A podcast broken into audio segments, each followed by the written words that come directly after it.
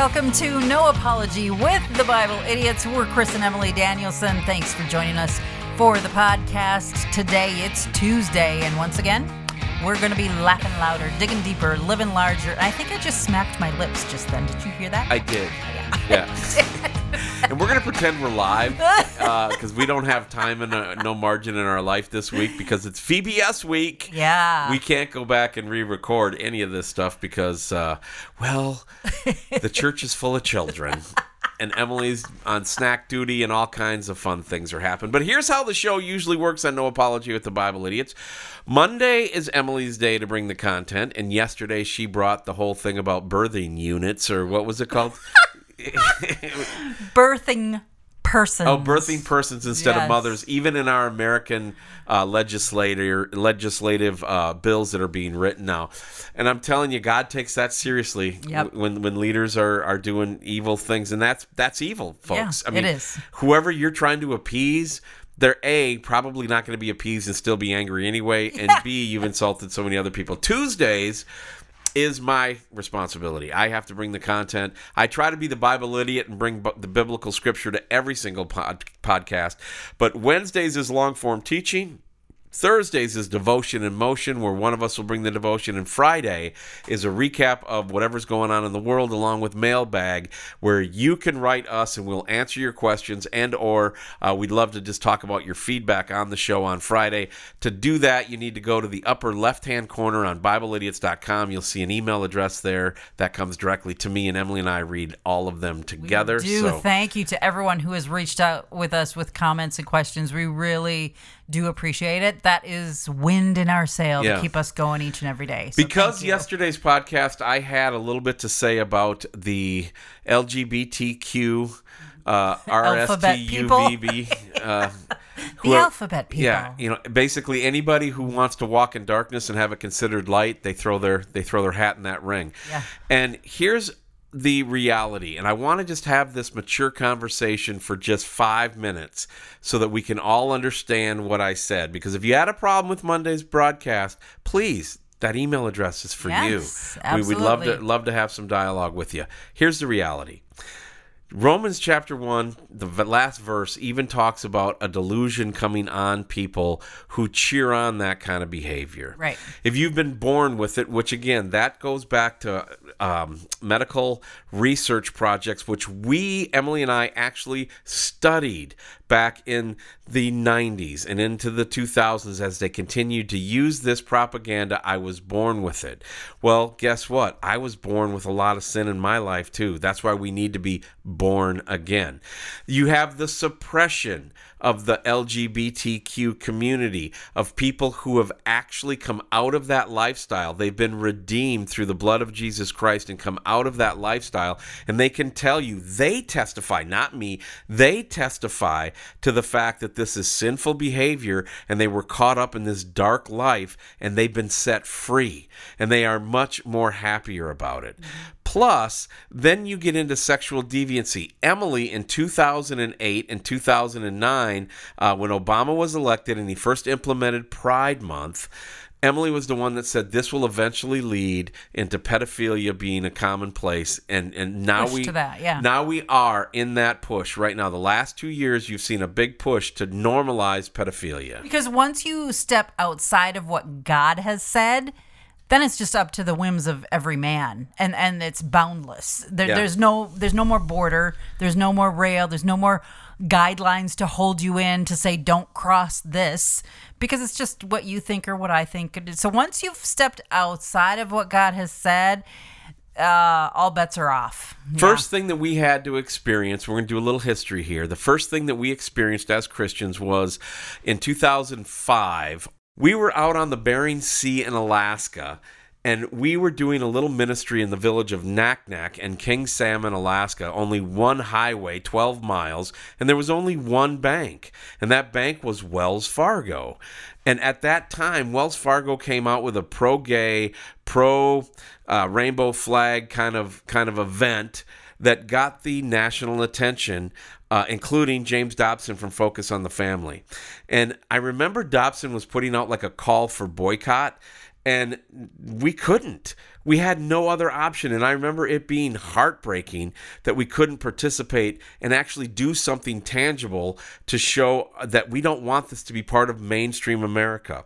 Then fast forward to 2009 the first Pride Month under Obama, and there was a movement at a Safeway store near where we did our morning show for Harvey Milk Day. Do you remember Harvey Milk I Day? I do, yeah. Well, the Chris and Emily show stood up against Harvey Milk Day, and we have, and, eventually the Safeway stores near where we broadcast in a couple areas actually took the signs down, and they tempered their expe- expectations for that moment, but they kept pushing mm-hmm. forward. Mm-hmm. So we also have watched AFR, American Family Association, and American Family Radio boycott Target recently for the transgender bathroom policy. We have not been to a Target in two and a half years, and that's At least a minimum, yeah. yeah, I, I don't. But the point is, is that Christians are actually trying to do something, Right. But we don't stick together in it. Instead, we get caught up in the world. We get caught up in apathy. We get caught up in the fact that to show love to people, we got to let them do whatever they want, and that's not true. No, that's not You can still show love, and you need to be born again. Everybody needs to be born again. So I'm going to go to Second Peter chapter three, and then I'm just going to let you kind of have the rest of the podcast. Oh, okay? no. Yeah. That's a lot of because pressure. it's Pride Month, and and pride is one of the seven deadly sins. oh, yeah. Pride The goes rainbow, before fall. the rainbow is God's promise. All have been hijacked, and it's just this affront to a holy God. If we are not a complete secular, secularized, we hate God society, I don't know what else to call Right, it. yeah. And so now is the time for revival, and that means that Christians have to stand up in love and say, no.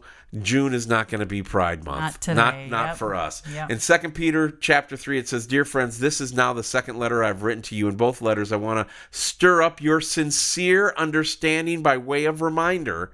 So that you recall the words previously spoken by the holy prophets in the command of our Lord and Savior giving through your apostles. Above all, be aware of this scoffers will come in the last days, scoffing and following their own evil desires, saying, Where is his coming that he promised? Ever since our ancestors fell asleep, all things continue as they have been since the beginning of creation. They deliberately overlook this. By the word of God, the heavens came into being long ago, and the earth was brought about from water and through water. Through these, the world of that time perished when it was flooded. By the same word, the present heavens and earth are stored up for fire, being kept for the day of judgment and the dis- destruction of the ungodly. And then it says this Dear friends, don't overlook this one fact. With the Lord, one day is like a thousand years, and a thousand years like a day.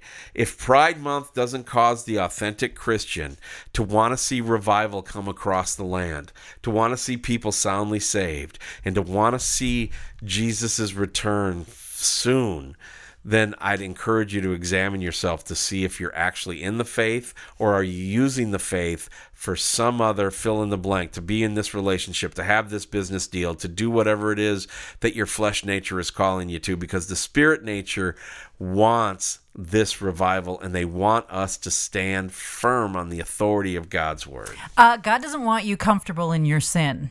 And you know what He does? He'll use the people around you to make you a little uncomfortable till you start dealing with it. And so that is not our job as Christians, is to go around to sinful people and help them feel more comfortable in their sin. That is a cruel thing to do. It's also not our job to go around and to try to convict them of sin and blast them and be some of those stone throwing Christians I've seen either. There's got to be a balance.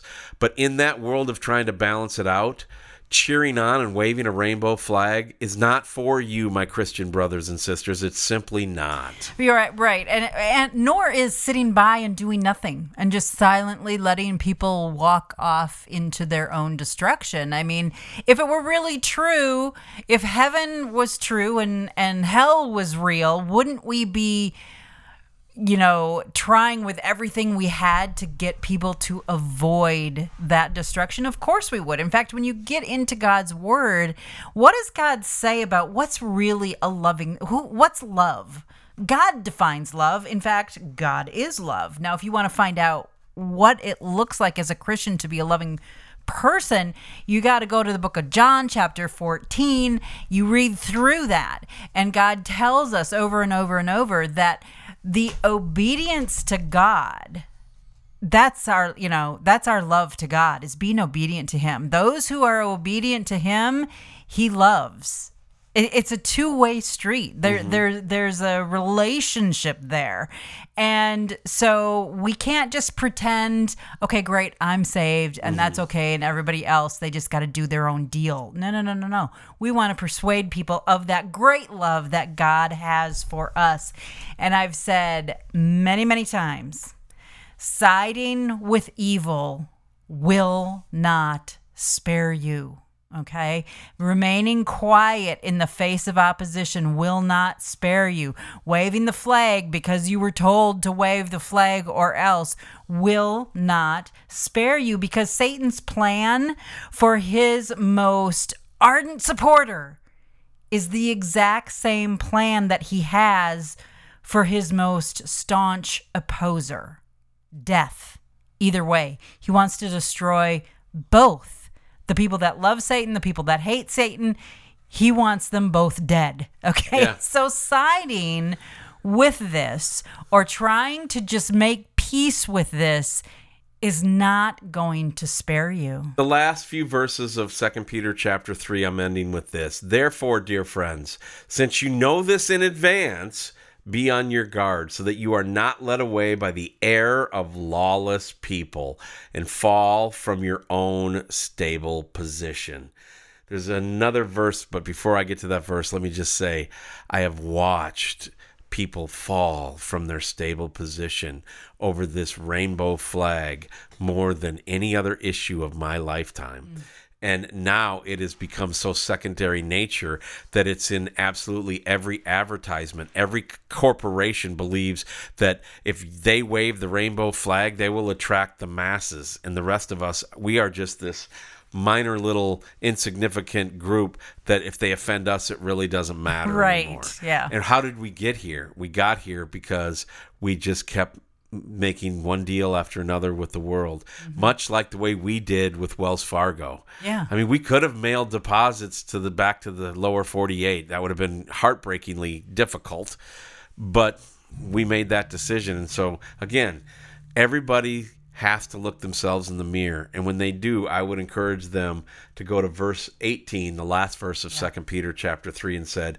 but grow in the grace and knowledge of our lord and savior jesus christ to him be the glory both now and to the day of eternity if go. we're all standing in front of jesus in 15 minutes what argument do you really want to be making? Exactly. That's going to do it for us. On behalf of my best friend and bride, Emily, my name is Chris. Get into the Word of God today. Help us out financially. We're just getting going with this ministry, and now's the time we need to grow it. We, we, we just can't afford to do it uh, in our own strength, so we need your help. BibleIdiots.com, a gift of any amount right now. So, what did I say? Did I already say? Should I redo it again? On behalf of my best friend and yeah, Emily, my name is Chris. Get in the Word of God today and go and serve your King.